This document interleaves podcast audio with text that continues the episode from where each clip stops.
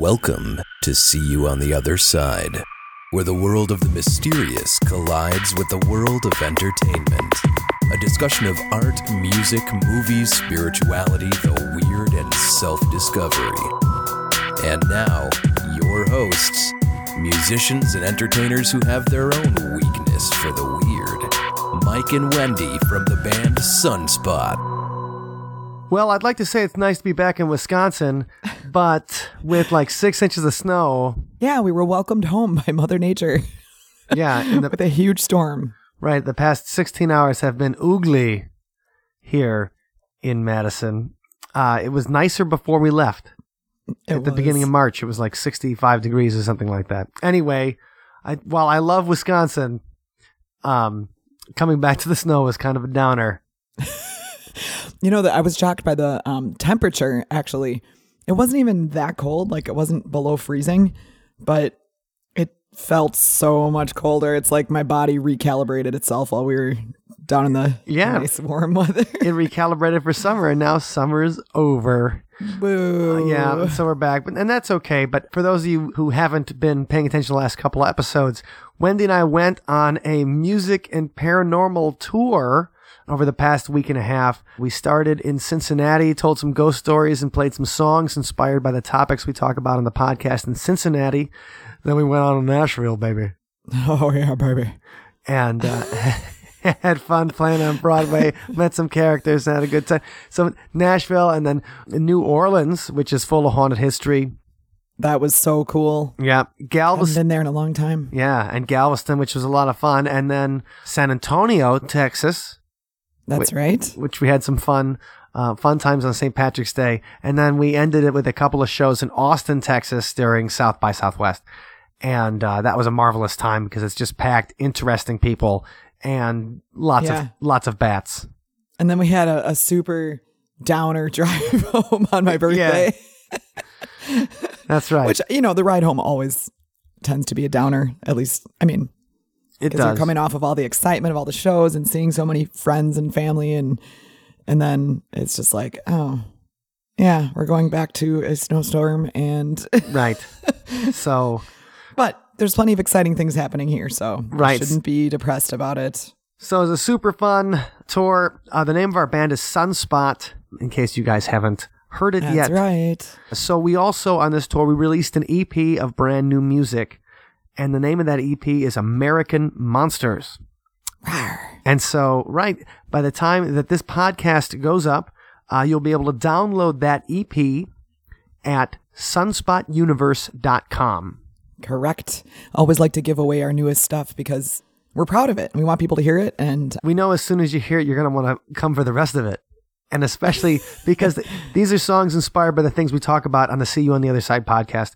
And um, they're fun, catchy rock songs about weird things. And uh, we love to we love to sing them for you. And so American Monsters is, and you get that at sunspotuniverse.com if you are in Wisconsin. April 2nd, the day after the topic of today's podcast, April Fool's Day. Fool. You can check us out in Madison at the Red Zone. We'll be releasing them, and uh, the CDs will be free. free. Not Did all- you say free? I did say free, uh, free as in beer. They- oh my goodness. Yeah. And uh, they will be free at the Red Zone in Madison on April 2nd. So I know we have a lot of Wisconsin listeners. And uh, get your butt down to the Red Zone and party with us. Yes. 'Cause- Can't wait. That's going to be so fun. Lent is over, so you can let it all out. I gave I gave up sobriety for Lent this year. Oh, you. Well, I did because the first half, the first part of the year, like January and stuff, I was really, um, I was really a teetotaler. Like I was working out and You were you were right, healthy living. Healthy living, not drinking beer and anything. And then, like, uh, I went on vacation, and that was in the middle of And that. Well, that was I went on vacation during Fat Tuesday because Easter's so early this year. Fat Tuesday and Ash Wednesday are really early this year. The beginning of Lent. So the beginning of Lent was kind of like the beginning of my party period. so I had like opposites day. But I know for everybody that celebrated Lent and sacrificed something, uh, now it is time to celebrate and let it all hang out at the red zone. But anyway, sunspotuniverse.com is where you can check out the music of our band, Sunspot, and we sing about the weird lives we lead, and we I think you'll enjoy it. yes. Uh, actually, real quick, that the songs on the EP uh, they have episodes associated with them too. American Monsters is associated with our interview with Linda Godfrey, the author, and the woman behind The Beast of Bray Road. Oh, yes. Seeing is Believing is the episode Silver Screen Saucers with UK author Robbie Graham. And Push is based on the conversation we had with Dr. Luis Minero about out of body experiences. So it's kind of rock and roll versions of those episodes that you can check out. Anyway, sunspotuniverse.com. This is enough for the shameless promotion. We'll, sh- Yes. we'll shamelessly promote Well- more at the end. It is shameless promotion, but it is stuff that we worked really hard on and we're very proud of it. And we're just excited to get it out there. So Yeah. I don't mind talking about it. No, and I don't mind you guys listening to it, so go ahead and check it out. okay, Wendy, Wendy, we got a zombie update. Whoa, whoa, whoa, whoa, whoa, whoa, whoa. Oh, yes. Zombies are all the rage right now because we it's almost there's only th- three more episodes of The Walking Dead this season, and it's gotten extremely intense. Now I, I keep up with The Walking Dead, and I still cannot believe there is a zombie apocalypse television show. I mean, I can't believe, period, there's a zombie apocalypse television show. And also, eight year old Mike cannot believe that it's the most popular show on television. That's pretty amazing. Yeah, that is pretty amazing. Uh, they're gonna make a spin-off next year, Dancing with the Zombies, where you you like no, it's like dancers have to avoid getting eaten. That's not our zombie update. Our zombie update is okay. So remember that we did the zombie apocalypse episode last May. I remember. Okay. And we talked about this certain kind of parasite that lives inside cats. This parasite uh, wants to get inside cats' bellies. Like that's where it lives. So Okay. if, if, if you're a mouse and you have this parasite, it makes you do stupid things like jump at a cat because it wants to get eaten. Toxoplasmosis gondii. Not Whoa, whoa, whoa. Right, and not Gandhi like the um the great spiritual leader of India. Uh, Gandhi like G O N D I I. Toxoplasm. I should have said Toxoplasmosis Gandhi. No relation. Um, Nice. Anyway, so okay, so um, a new study, and I got this from a Gizmodo uh, article yesterday, published in the Journal of Clinical Psychiatry. A new study uh, by Emil Coccaro, a professor of psychiatry at the University of Chicago. Uh, he's been he's been studying people uh, with this thing called intermittent explosive disorder. oh, gosh. I know some people who have that. Right. Well, I'd never heard of it before. I right. No, no, no, I- I get it. Making a joke. I see. You know, I Montezuma's revenge kind of thing. This is It's it's a band van thing. you guys wouldn't understand. Usually. Oh. Um, Anyway. IED, intermittent explosive disorder, also known as rage disorder. Okay, that sounds scary. Right. And also, speaking of zombies, in the in the movie Twenty Eight D- Days Later, and Twenty Eight Weeks Later, the virus that infects people and causes them to want to beat up and munch on other people is called the rage virus. Oh, okay. Okay, so that's just another little connection there. But let let me explain to you what intermittent explosive disorder Please. is Please do. in the non-gastric area. it it is uh, uh, often involves repeated sudden episodes of impulsive, aggressive, violent behavior or angry verbal outbursts in which you react grossly out of proportion to the situation. Road rage, domestic abuse, throwing or breaking objects, or other temper tantrums may be signs of intermittent explosive disorder. These outbursts cause people significant distress, negatively impact their relationships, work, school, and they can have legal and financial consequences. It's a chronic disorder that can continue for years, although the severity of outbursts may decrease with age. Treatment involves medications and psychotherapy to help people control their aggressive impulses. That's from the um, Mayo Clinic definition of the rage disorder. So if you know people that get out of hand and go, I mean, I used to just call them hothead, right?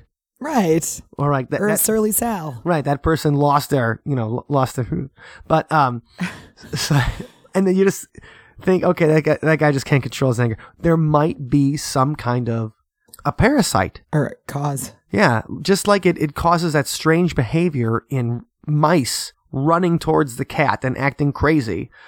You know, most people have, I mean, a lot of people have toxo- toxoplasmosis gondii because everybody has a cat. I'm looking at cats walking around my condo right now.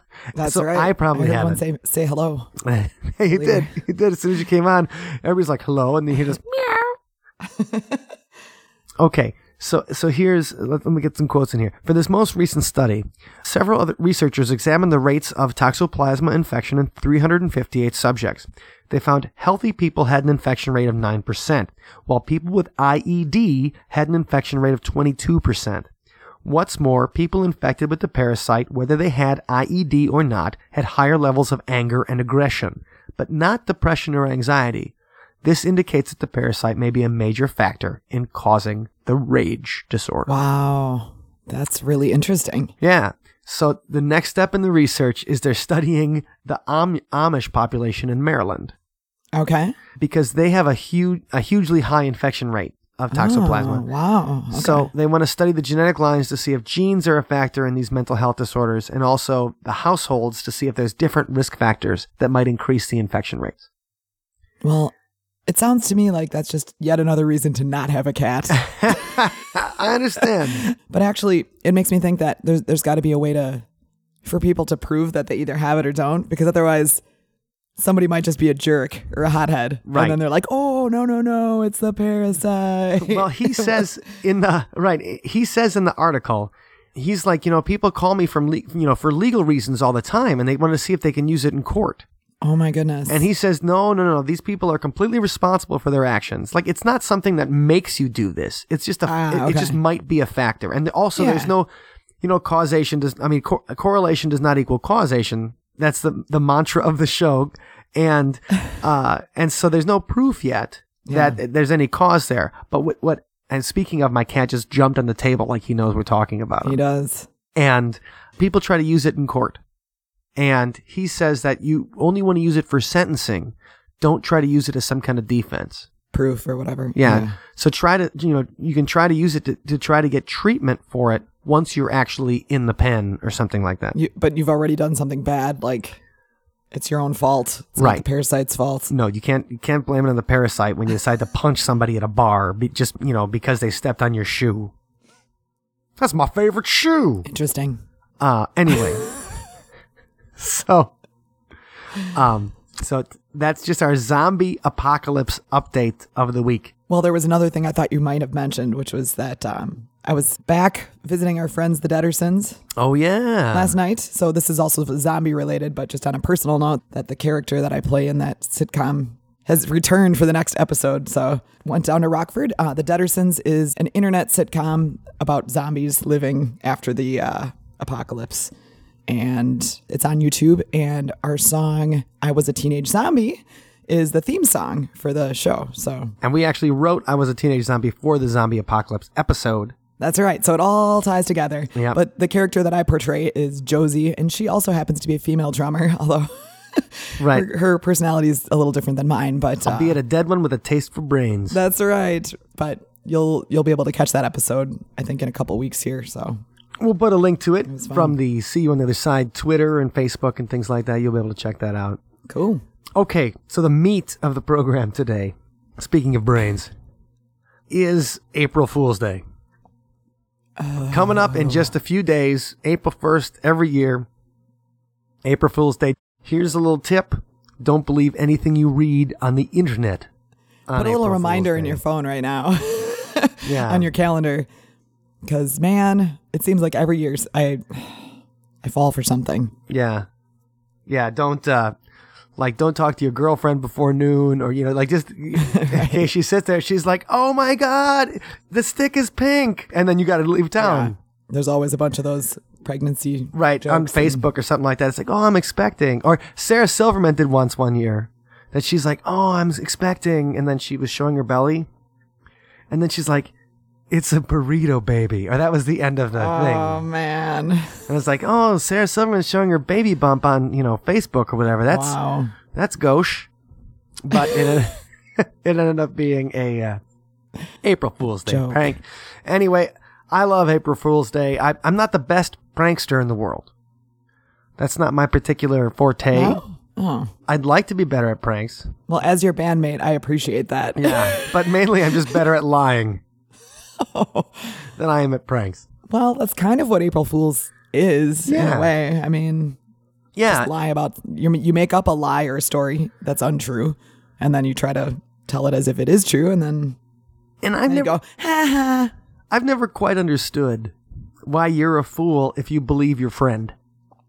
Like, are you a fool then for having that person as a friend? For trusting them. Yeah. Like when somebody just tells you something terrible, like, you know, like they just start like, oh my God, is that real? And they're like, no, fooled you. and Right, you're, right. You're a jerk, man. yep. Yep. Like we've met people who just will um oh, I remember at least one venue we played where somebody's prank or whatever was just lying about their name. I remember that totally. It was in Lafayette, Indiana. Yeah, he's like, "Hey, that guy's, you know, that guy's real name is George, but he tells everybody to call him Rick, and that's like and this his is prank." like after we had been calling him that all night. I think I think he just told us that was his name. Like I It was like a supposed to dude from another- joke on us. and it was like a dude from another band. I don't know. Yeah, it was yeah, really okay. strange, and it wasn't funny. No, it wasn't like something clever like, "Oh, you really got me good this time." It was like, "You you just lied about your name." if I if I'd gone and be like, you know, "Hi, my name is Pablo," and everybody starts calling me Pablo, I'd be like, "Okay," and I'm just I'm the whitest guy in the world, but I've met really white guys who are named Pablo. You know, even right? the, Sure. the guy that plays Pornstache in Orange is the New Black, his real name is Pablo, and he doesn't look Hispanic, right? Right. So you don't have to be a certain, you know, you can just, or you like, oh, that's an interesting thing, and you try to understand somebody, or try to be like, okay, that's Right, you're- you're you're meeting someone for the first time. The and- default is to believe what they're saying. Yeah. Anyway, so April, April Fools, you're you're an idiot for being friends with me. Well, the other thing it makes me think about is how frequently in our language we use or start things with, to be honest with you, and then a statement, or to tell you the truth, and then a statement. It's like, why do you have to disclaim that that's the truth? Are you not normally telling me the truth? Right? Who are you I- lying to? This is not Match.com. There's no reason to lie to me. nice. It just it's funny because it's almost like a habit. We say it all the time, and Mm-hmm. and when you think about what you're actually saying, to tell you the truth, because normally I'm not telling you the truth, but this time for this one minute, I'm going to tell you the truth. Right. Normally, I'm straight up lying to you. Today, I'm going to be honest. It, you know, it absolutely does feel like that when you, when you when you say that. And you know, I always say, you know, to be to be perfectly honest. Ooh, so, what were you doing beforehand? Or any other statement. Are you not being perfectly honest? Yeah, like you're lying to me in some ways. Well, April Fool's Day is the day where it's okay to lie to people. All right. That's right. So watch out, Madison. Here I come, April first. Um, He said you heard him say he's good at it. right. I'm good at lying, not good at pranks. Okay, April Fool's Day, the origins. Where did it come from? Why are we celeb- Why are we talking yeah, about this it is today? weird. There's there's several different places where we could have gotten April Fool's Day from. Um, now this is from the Witchology website, and they say uh, it's what seems certain is that in some way or other it's a relic of those once universal festivals held at the vernal equinox, which just happened last week, the spring equinox, where My birthday. your birthday, uh, where the it's equally dark and light in equal measure. I used equal a lot, but we are talking about The equinox. yes, no real sugar for me, please. The old New Year's Day was the 25th of March, so that's when people used to celebrate New Year. Was on the uh, vernal equinox. Oh, okay. So the party started on the 25th of March and it ended on the 1st of April. And so a lot of people said that that was that's where the tradition came from because it was a, like a New Year's fooling tradition. Like you'd play pranks on, on the New Year. And they said they did it in ancient Rome, the, the and they also did it in India. They've got a, a, a Holi festival, and the last day of the festival is March 31st. And the chief amusement of the Holi festival is sending people on fruitless errands. Awesome. Yeah.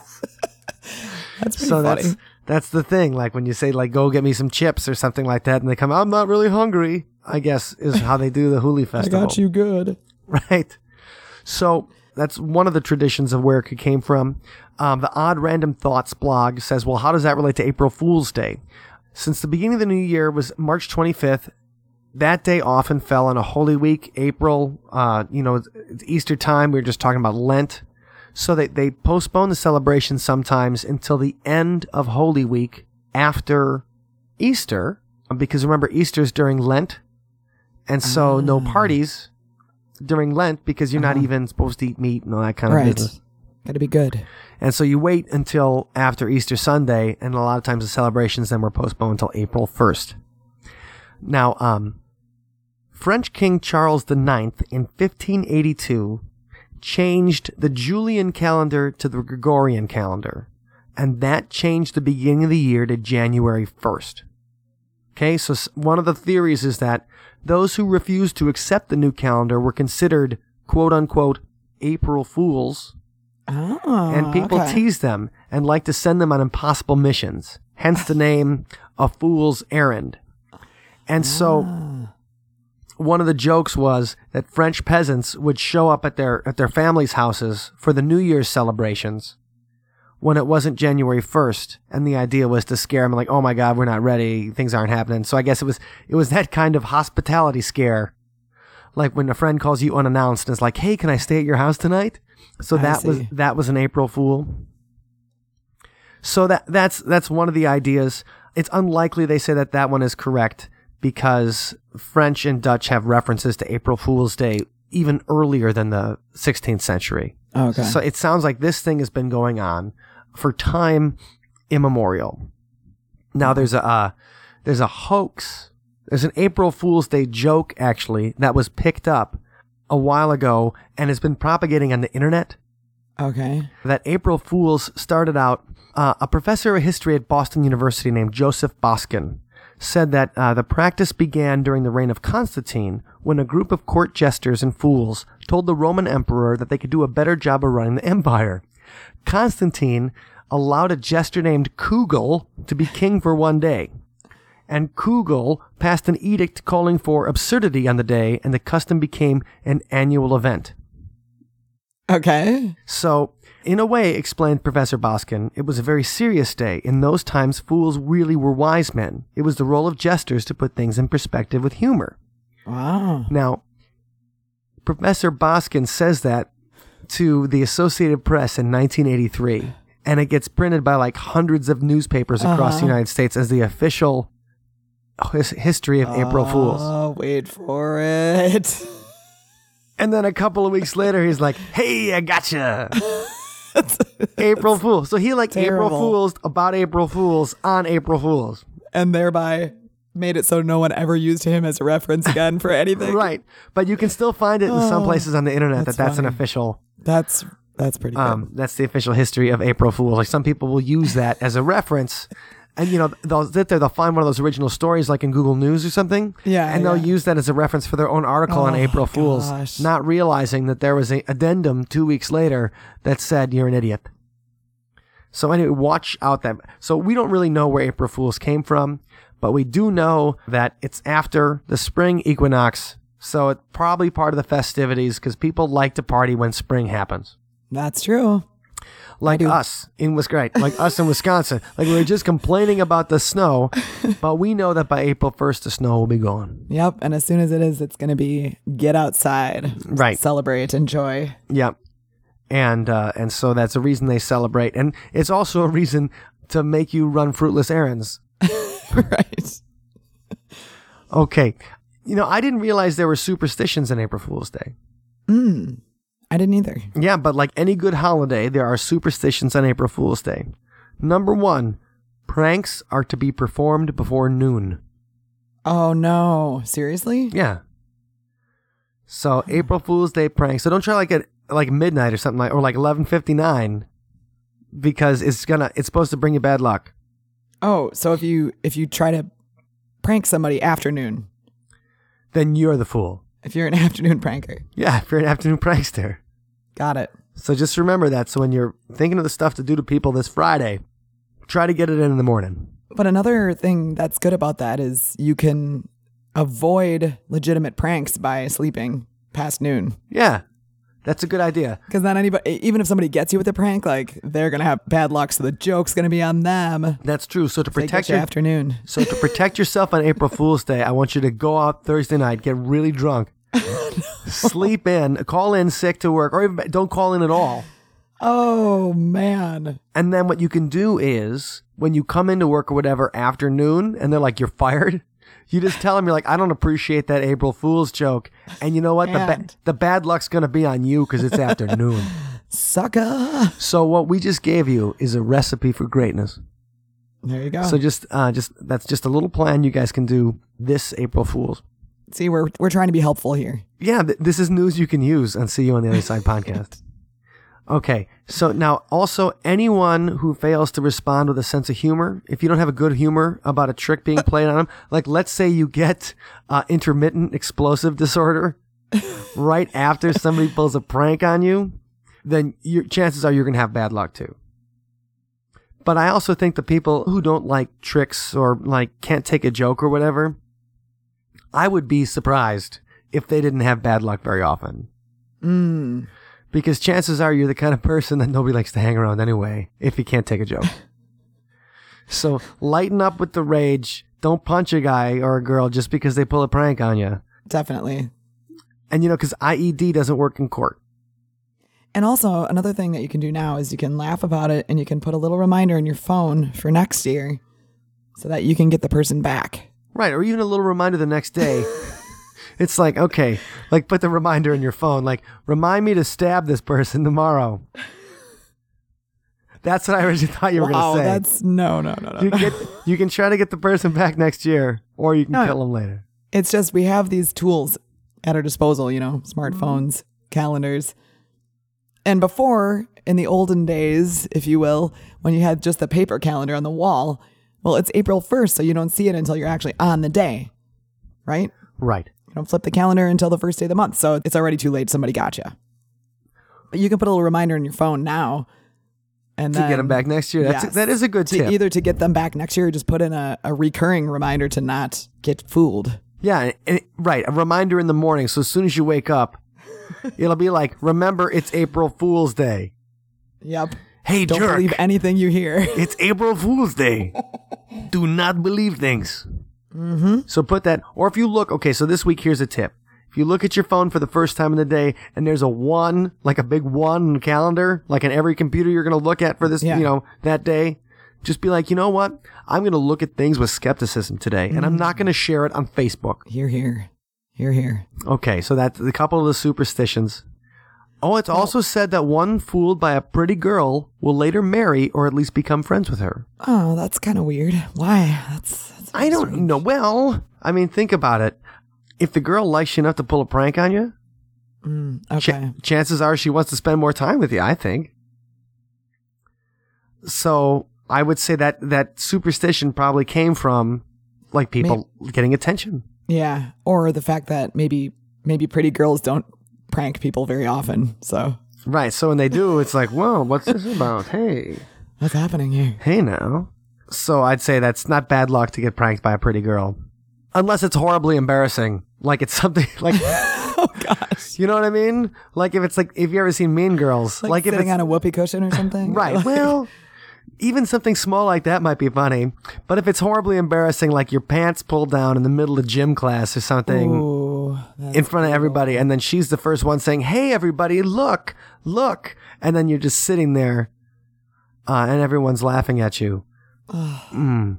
Yeah, I'd say that that's not a good. That's not a good sign. But if it's something cute, then I, then I think you're okay. Then I, th- I think it's okay to Okay. become friends with that person.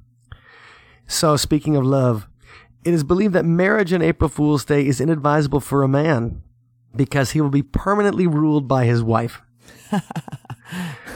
so it just seems like uh, April Fool's Day is a bad day to get married for a guy because it'll be an imbalanced relationship with your wife taking the lead. What's up with that though? I don't get that. Why is it bad luck for the man, not the opposite way? Well, I, I just this is probably one of the superstitions Yeah, that like came an from old. I no, I, think understand. It's just I think all of these are superstitions that came from an older time. you think. yeah, it's like, oh, you got fooled by a pretty girl, you're gonna marry her. Great. That probably comes from like that's the only other girl in the village. So she pranks you on April Fool's Day. Of course you're gonna marry her because you have to raid another town to even find another girl. So yeah. So anyway, so guys, just a tip: be careful getting uh, be careful getting married on April Fool's Day. Um, children born on this day will experience good luck in most matters, Yay! except for gambling. Boo! Yeah, that's right. So don't think, oh, I'm gonna have kids on April 1st, and this kid's gonna have a charmed life, and then take him right to the That's really- casino. that's weird. Oh, he's so lucky. Yeah. Yeah. And then, yeah, go to the blackjack table. Eh. That's it, right. So like don't tell that kid like, oh, you were born April Fool's Day, you're lucky, and then all of a sudden they lose the house. Like that could be your fault. Well, at least it's good luck in most matters except gambling, not like except health or love or something like that. Right. like, you know, gambling, eh, that's fine. Whatever. Can live without it. yeah, gambling's a tough one. You never want to say like this this child is going to be very lucky in gambling because I think you're probably introducing that child to a lifetime of hurt. Right. Hey, how how would you like a crappy life with a side of broken relationships? You're going to be a oh. great gambler, son. Okay. Interesting. Very So- interesting. the origins, superstitions, April Fool's Day. Now we should talk about pranks. What are some of the best April Fool's Day pranks of all time? Wendy, what personally, what is the best April Fool's Day prank that was ever done on you? Oh, man. Well, one time, so this is, I mean, like I was a little kid. Right. So let's just, like, I don't even know how little, but You little were enough six- to believe 16. little enough to believe everything my dad said to me. so Okay. um, he was on a business trip somewhere and he called and he said, You're never going to believe it. I was driving. And he started telling the story about Uh-huh. driving down, you know, the highway and started raining. And then all of a sudden he started hearing big thumping sounds. And he told me that it was raining pumpkins.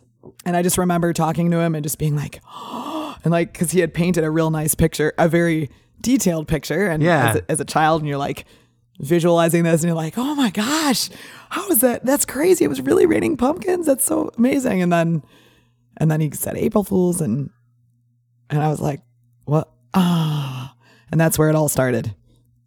Okay. So ever since then, I've been a little more cautious on April Fool's Day. well, he wasn't driving through. Uh, he wasn't driving through Springfield, Massachusetts, was he?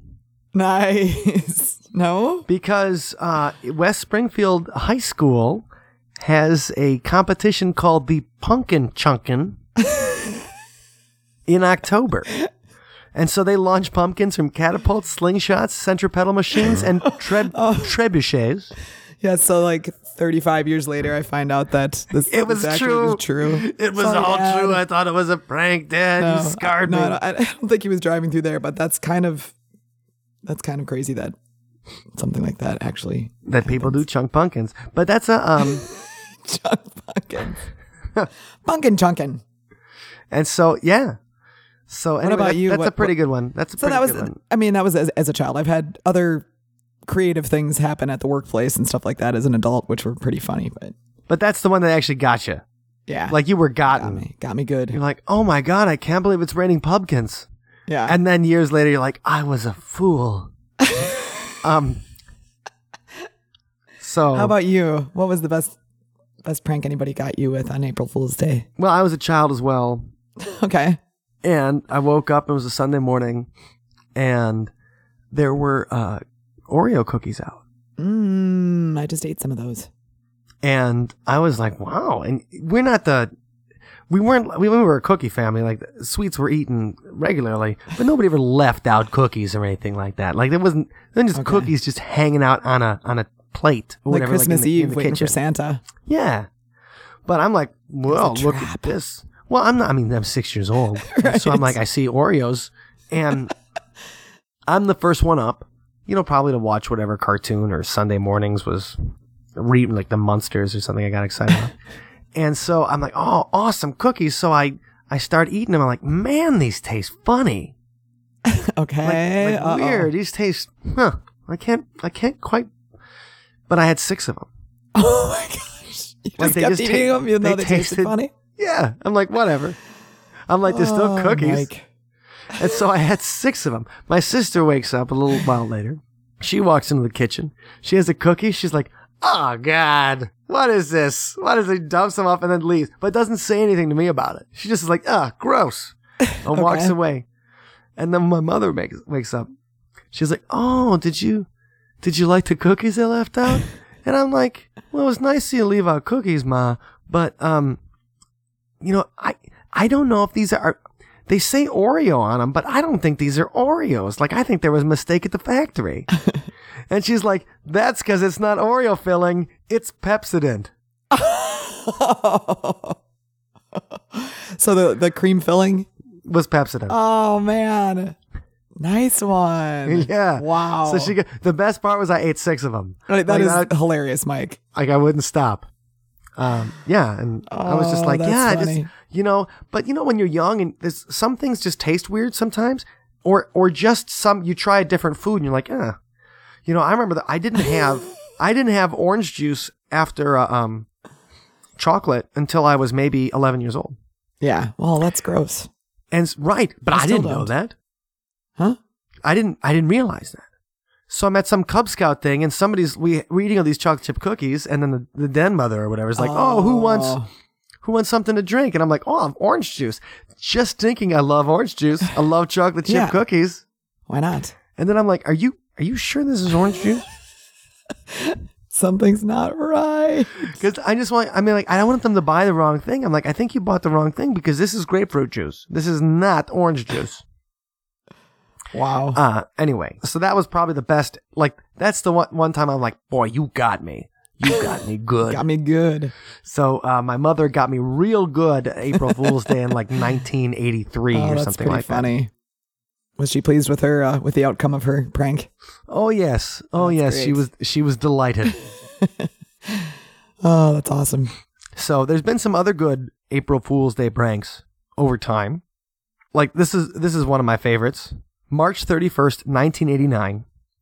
Thousands of motorists driving on the highway outside London look up in the air to see a glowing flying saucer descending on their city. Whoa. Many of them pull to the roadside to watch the bizarre craft float through the air. Finally lands in a field on the outskirts of London where local residents immediately call the police to warn them of an alien invasion. Soon the police arrive on the scene and one brave officer approaches the craft, and when the door in the craft pops open, a small silver suited figure emerged. Cool. The policeman runs away. It wasn't Ziggy Stardust, was it? No, it was Richard Branson. Oh, Sweet. So Now that's going for it, man. Yeah, and he was he was doing a stunt for Virgin Records, and he also loves balloons. Like Richard, you always see Richard Branson in a hot Oh, air yeah. balloon, whatever, talking like I'm the richest man in the Right. world. I'd be afraid, I'd be worried that somebody would just pull out a gun and shoot you or something like, "Oh, Yeah. it's an alien, get him." You he know, was I planning. mean, he, he was planning to land it in Hyde Park on April Oh, first, okay. but the wind blew him off course, and he's forced to land a day early in the wrong location. So so it wasn't even on April Fool's Day. it was March 31st. Oh man, prank gone wrong. Yeah, so the That's prank goes a little bit wrong, but it still scares the crap out of a whole bunch of people in I London. bet. Okay, and it's pretty funny. and it's funny they they pretty much reference it in a Doctor Who first season. The the first the, the reboot of Doctor Who has an episode called "The Aliens of London," Okay. Where they have a a, a spaceship crash land, and it's like a silver suited like pig style alien, and that's all a hoax Uh, okay. too. So they kind of reference that.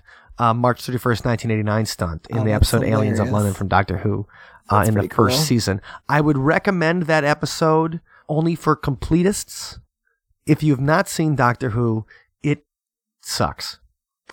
so don't bother. Oh, and I, and it, it hurts me to say that about Doctor Who, but it's kind of that's an embarrassing one. So I thought that was a good prank, and we can keep up the alien pranks here because they've been done all throughout time.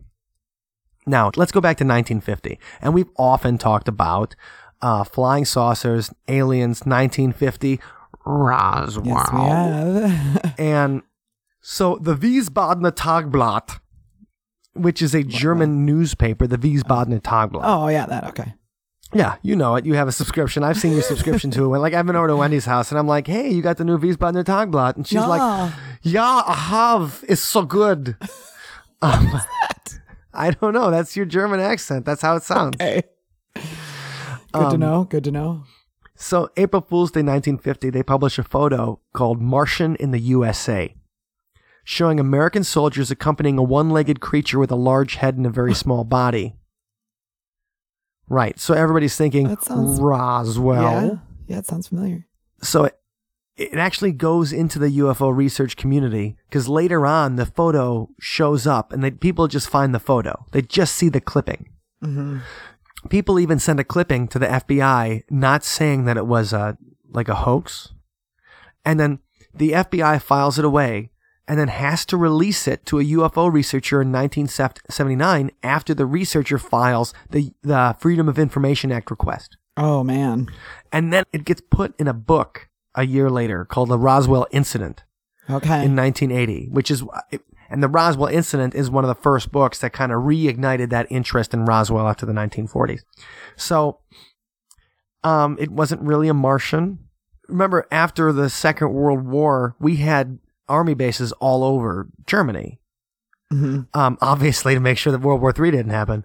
And American soldiers posted there, and they thought it would be a fun thing to do on April Fool's Day. Is the Americans thought they'd at the Wiesbaden U.S. Army base, they posed with the photographer's five-year-old son, and so they originally posed with the son, and, and then he, like the photographer, put like the special effect of like the mask and the alien over his son's body in the picture. so it's like the first example of like a Photoshop like a face swap, only yeah. Only with an alien. And and the funny thing is is it just gets collected over time. And it was just in this newspaper, in this German newspaper in 1950. And the Americans thought it'd be a funny, you know, they, they thought it'd be funny. And then it gets reprinted in the Roswell book 30 years later. oh my gosh. So that's the kind of April Fool's Day prank. And That's serious stuff, man. yeah, and that's a that's a good one. Yeah. Um, uh, well, But we can even go back. Let's go let's go all the way back. oh man, here we go, baby. 1848, March 31st, April Fool's Eve. 14 year old Maggie Fox and her 11 year old sister Kate report a recurring mysterious phenomenon in their bedroom. And this is, this is taken from uh, the greatest paranormal hoaxes on Okay. uh, howstuffworks.com. Okay? So every night as the two went to sleep in their clapboard farmhouse, they would hear a strange knocking sound coming from the walls. Even stranger, the knocking seemed to respond to their questions. If you were an injured spirit manifested by three raps, says the girl's mother. And they said the veil dividing the spirit world and the living had been breached. Now this is this is in the in the heyday of right before the heyday of spiritualism. Because remember, spiritualism gets really crazy after the Civil War and then after the First World War. But the idea of spiritualism and mediums talking to the dead and holding seances is a big thing in the mid 19th century. That's right. So, I mean, these girls became famous. And when does it start? The night of March 31st, 1848 ah, is when they started. And so, like they got they got famous, they got rich, they had a whole like seances started out as simple knocking and rapping and like rapping on a door, not like my name is MCM and I'm here to say I like dead people in a major way. Yeah, So, um, right. Thanks. you bet. Just so you knew what kind of rapping. Thanks for we clarifying that one. I totally thought it was MC Hammer, but Right. now I know. And so they'd have, I mean, they started off in the small town of Massachusetts and eventually became like a big draw in New York City and crowds and secret messages magically would appear on cards. And this went on for decades. so, but it's got kind of a sad ending. Oh no. Despite, despite their fame, or more likely because of it, the sisters suffered from t- troubled relationships, psychological breakdowns, and alcoholism. In her 50s, one of the Fox sisters, Maggie, delivered a public confession of their long drawn hoax, which started as a harmless childhood prank. At bedtime, they would tie an apple on a string and move it up and down, causing the apple to bump on the floor. The sisters later developed the ability to manipulate their knuckles and toes to produce a popping sound. Ew. Hey, it made him rich I know, but that's. and also led to psychological breakdowns and I mean, alcoholism. it's. It is clever. It's a clever prank. yeah, and it finally answers the question we've all been wondering what does the fox say? okay. every- Thank you. Thank you. We'll be here all week. Oh my gosh, OtherSidePodcast.com. New music at sunspotuniverse.com. Try the chicken salad. okay, here's a, a, a more modern April Fool's Day prank. We, we were at 1848. Let's jump to 2014. Okay. Okay? Here we go. So, um, NPR posts an article to Facebook that says, "Why doesn't America read anymore?" It, you know, shows a picture of a library. The question they ask is like, "What has become of our brains?" So, there's hundreds of responses on Facebook. You know, it's NPR. Millions of people like Yeah, NPR, especially their audience. big. So they see that, and then it, like people start arguing with each other, start talking about it. They're like, I think people tend to read more with the rise of the internet. We have evolved past the paperback. And then, of course, it's NPR. This other person's like, I read two to three books per week. My teen kids read. Their friends read. Hmm. And and you know, so it's the same crap. People just you know like, oh, I'm a reader, and another person's like, I'm you know like it's because Americans are stupid, and it's just this the usual Yeah. Facebook crap back and forth. Okay, if they would have clicked through to the article to actually read it, mm-hmm. it says, "Congratulations, genuine readers, and happy April Fool's Day." Awesome. we sometimes get the sense that some people are commenting on NPR stories that they haven't actually read. If you are reading this, please like this post and do not comment on it. Then let's see what people have to say about this quote unquote story. Funny. Right. Best wishes and have an enjoyable day. Your friends at NPR. Oh, they're P.S. so clever. P.S. Send us money. They are so clever. That's a that's a very interesting experiment. Yeah. and, well, and, and it's a good experiment. I mean, one of our, one of the songs off the new release, American Monsters, uses mo- monsters as a metaphor for the internet outrage machine. Yeah. And um, that's just, I thought that was a good example from NPR of them kind of showing that half the time you see p- people commenting on some kind of article or whatever, they haven't even looked at it. They just read the headline, thought that was enough. Yeah, and that that happens all the time too with untrue stories that people share on Facebook, and then you go to Snopes or whatever, and it's totally not true. Yes. Oh, But yeah. I mean, ju- you know, they just read the headline and they're like, "No, I must, I must show my rage." Right. And I've been seeing more and more fake stories lately. So the, the latest one I saw was so Brian Johnson, the lead singer of ACDC, who replaced Bon Scott originally. We talk about the ghost of Bon Scott in our interview with Susan Messino. Oh, yeah, that's right. But Brian Johnson, um, he replaced Bon Scott for the album Back in Black, starting the album Back in Black. And he had to quit the latest ACDC tour because his doctor said that if he does not, he will completely lose his hearing. His hearing loss is at such an extreme. And I've heard their concerts are buck wild loud. You oh, know, Oh, and sure. it's, it's ACDC. Oh, yeah. You know it's going to be buck wild loud. And just plus, his, I mean, plus the way the guy sings is like, oh, yeah. You know, he sings at such a high, he's got to sing at such a high volume with the high voice and just the screeching and all that. I mean, he sounds like he's being tortured. That's part of the fun. But his ears really were being tortured. That's really And- sad. Yeah, and so Bon Scott had to leave ACDC. So what's the latest rumor? Axl Axl Rose is going to be replacing Bon Scott on tour. and that, that Malcolm Young, who is ACDC's rhythm guitarist, the brother of Angus Young, the, the main driving force behind ACDC, that his son was the one that said that, oh, Axl Rose is ready and agreed to it. And so that's one of the things. And then all of a sudden people start sharing it and they're like, oh my God, Axl Rose and ACDC for real? That's awesome. And they get all excited about it. Or the opposite of that. Oh my god, I can't believe it. Right. And Axl Rose, who they just announced the Guns N' Roses reunion, right? Hell freezes over. Right. Um, that Guns that Axl Rose and Slash have buried their differences. So that's the that's the latest rumor. And also, I've been seeing this uh, these other ones lately. And if if I spend too much time on social media, uh, it, it I really do spend too much time on social media. I also too. and on social media today, I just read an article that said that people who frequently use social media are tend to like three times more depressed than people who don't. Oh, I believe that. Yeah, I complete that that they are telling the truth. Because I get depressed about the fact that I sit on the internet instead of actually living a life. Right, and, And- just reading all the like angry and sad and negative comments. There's there's positive ones too. No, there's now that Facebook has a love button, my life has changed. Because I love things now instead of just liking them. Because I don't want to do things half. I don't want to do things half. I want to love the it. love, man. Yeah, I want to. I don't want to just want to like something. I want to love it. And also, it's more fun to love something than it is to like something. totally. And so the other the other kind of article that I've been seeing lately is some celebrity is going to live in this town. Like oh, like this, like Will Ferrell's going to move to Lafayette, Indiana, Oh, or something see, like that. okay. Or um, Right, like so some celebrities, advertise yeah, going to move to that town. It's a fake news site. Then we'll have the article, and they have it about all these different sites over the internet. Like all these different, um, all these different cities, like smaller cities, where of course, if like People you are gonna get excited about it. Someone famous is going to move to a particular town. Or I think I saw one about Merrill, Wisconsin, which is a town we play in, which is a, a, a small town Very in northern small town. Wisconsin. Yeah. And it had something like The Walking Dead to film an episode in Merrill, Wisconsin. Oh my gosh. And and people were like clicking on it and commenting ah. on it and all this kind of stuff. It's like, I mean, just Yeah. First of all, there is no there is no film industry in Merrill, Wisconsin, so it'd be very difficult to bring everybody over like the Atlanta-based film crew.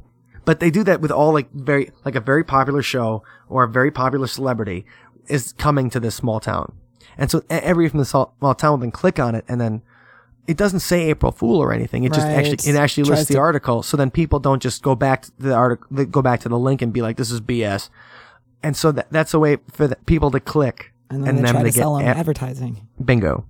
And so, I mean, that's turning us all into a fool because you can't believe anything Right. that you read on the internet. I mean, not not that we didn't know that for years. Don't Right, believe course. anything you read on the internet. Still, talk about wasting time. I mean, Right. clicking on articles that are not even like that are fake. That's just Right. Not even good ones.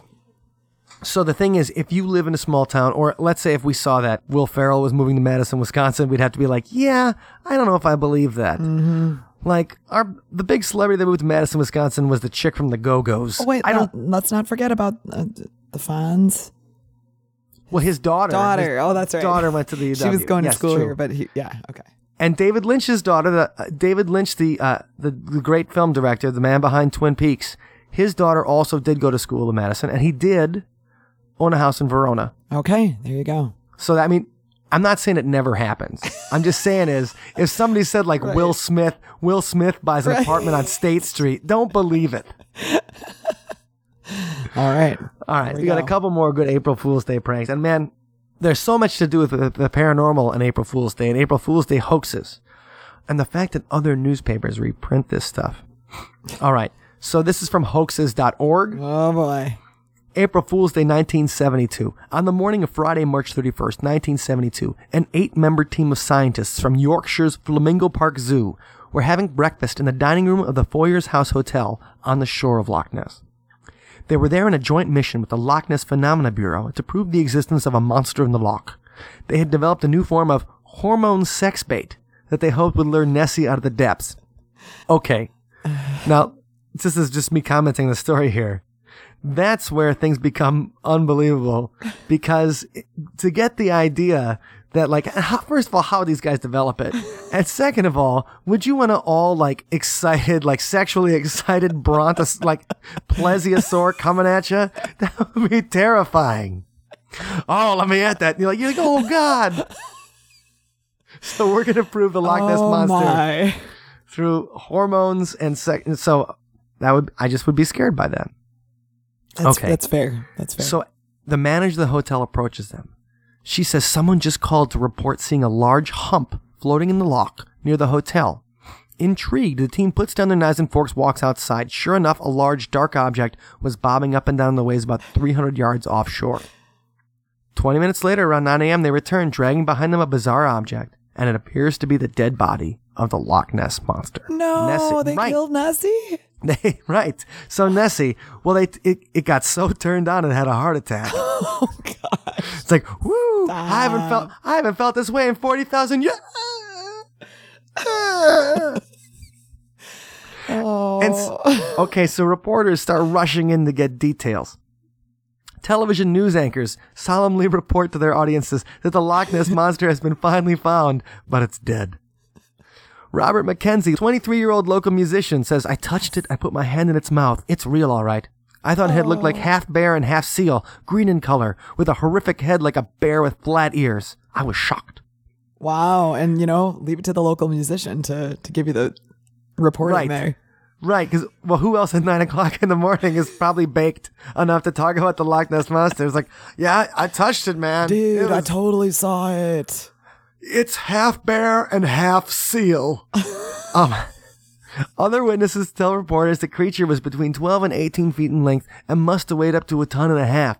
Green body without scales and was like a cross between the walrus and a seal. The director of the Flamingo Park Zoo comes out and says, I've always been skeptical about the Loch Ness Monster, but this is definitely a monster, no doubt about that. From the reports I've had, no one has ever seen anything like it before. A fishy, scaly body with a massive head and big, protruding teeth.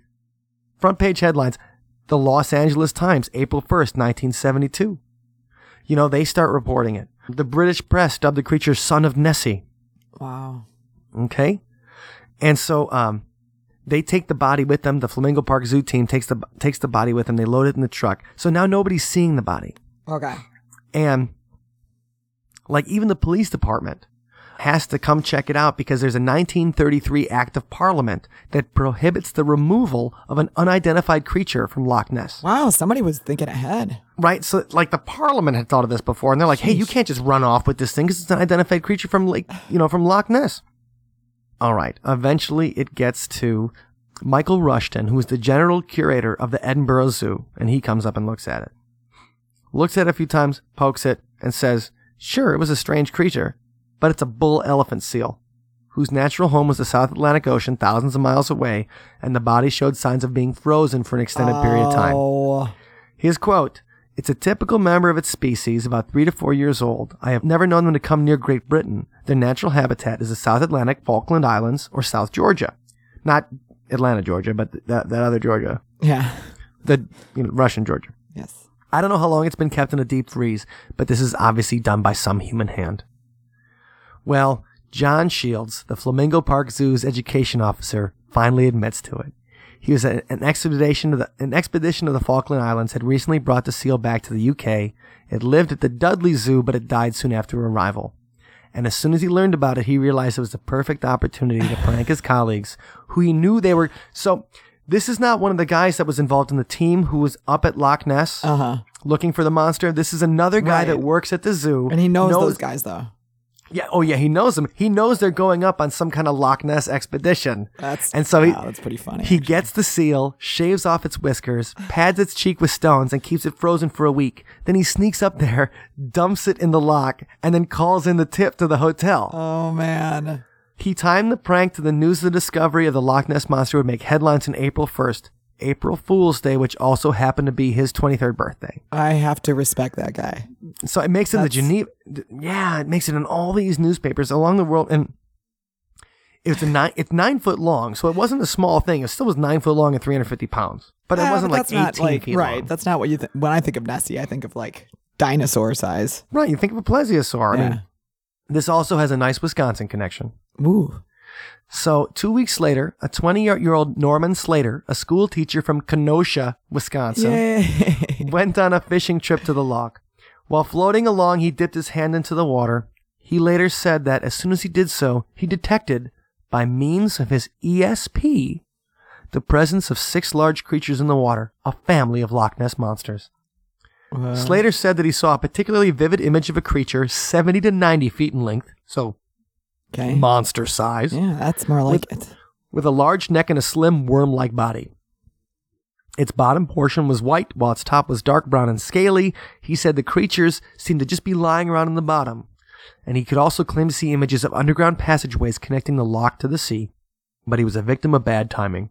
He complained that despite the obvious uh, scientific importance of his ESP vision, because of the recent April 1st prank, he couldn't find any reporters willing to take him seriously. Mwah, mwah, mwah, mwah.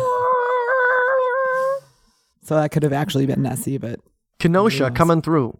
yep. Oh. Man, that was a lot of Nessie talk, but I love Nessie. Yeah, I love Nessie too. And, you know, it's funny. First of all, the um the Kenosha connection. He's a school teacher. Can you imagine like your school teacher coming into class and just being like, "Dude, I saw the Loch Ness monster in a vision, I know man." it was there. I know it. the 70s were a different time. It just feels like dazed and confused. Yeah. There was also um one more one more story and this has also got a Wisconsin connection. Wow. April 1st, 1933. So let's go back in the Wayback Machine. Uh, we're going back 83 years from this April Fool's Day. The front page of the Madison Capital Times announces with a large headline that the Wisconsin State Capitol building is in ruins following a series of mysterious explosions. These explosions were attributed to large quantities of gas, probably like IED, the, inter- the intermittent explosive disorder. The explosives the explosives were attributed to large quantities of gas generated through many weeks of verbose debate in the Senate and Assembly chambers. That's funny. Accompanying the article was a picture showing the Capitol building collapsing. It probably wouldn't fool many people nowadays, but by all accounts, it fooled quite a few people at the time. Readers were outraged. One reader wrote in declaring the hoax not only tactless and void of humor, but also a hideous jest. Uh, in fact, the Capitol building exploding because of a buildup of hot air was a fairly old joke, even in 1933. So that was listed on the top 100 April Fool's Day hoaxes of all time was Wisconsin State Capitol. That's pretty good. It would never fly nowadays, though. That would. Yeah, no. No one would find that funny. No, I guess in the post post 9/11 we don't find buildings ex- no. like collapsing or exploding, and there already was a tragedy at the Wisconsin That's State right. Capitol Yep. uh, in the 1880s where the roof collapsed while they were working on it, and um, several people died, and they talk about that uh, causing a haunting in the Wisconsin State Capitol, and you can hear more about that at Madison Ghost Walk. I learned it. I learned it at the actual tour. So anyway, uh, we everybody set a reminder on April 1st for when you wake up to let people know that you're no fool. That's right. And if you have a good uh, April Fool's story, something that either happened to you or a prank maybe you pulled on somebody else, feel free to share it with us because those are those are interesting to hear about. Um, you can tweet us at Other Side Talk, or you can email us show at othersidepodcast.com, or find us on Facebook or any of those ways. Um, and the show notes from today's episode are available at othersidepodcast.com slash 85. And this week's song is inspired by our April Fool's discussion, and it's simply called Fool.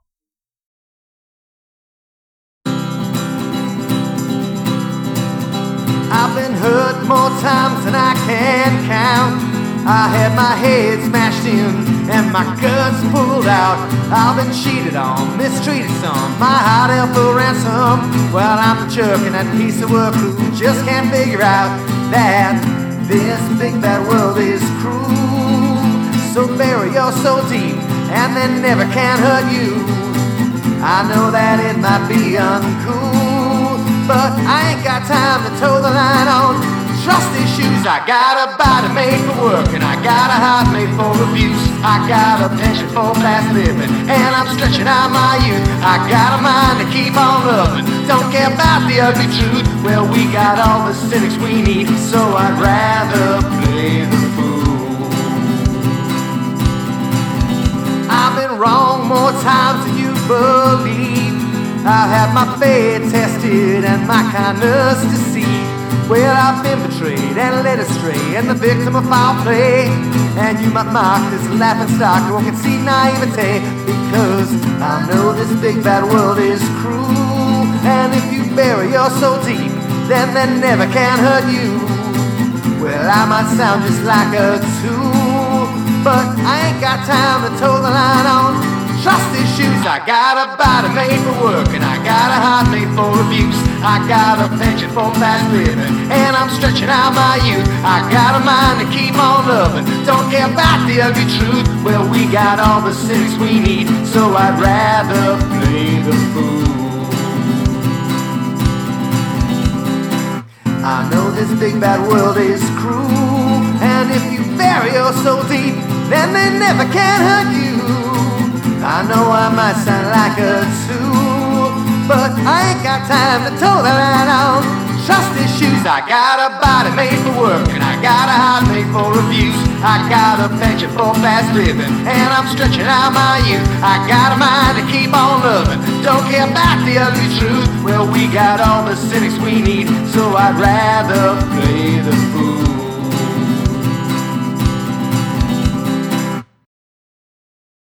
Thank you for listening to today's episode.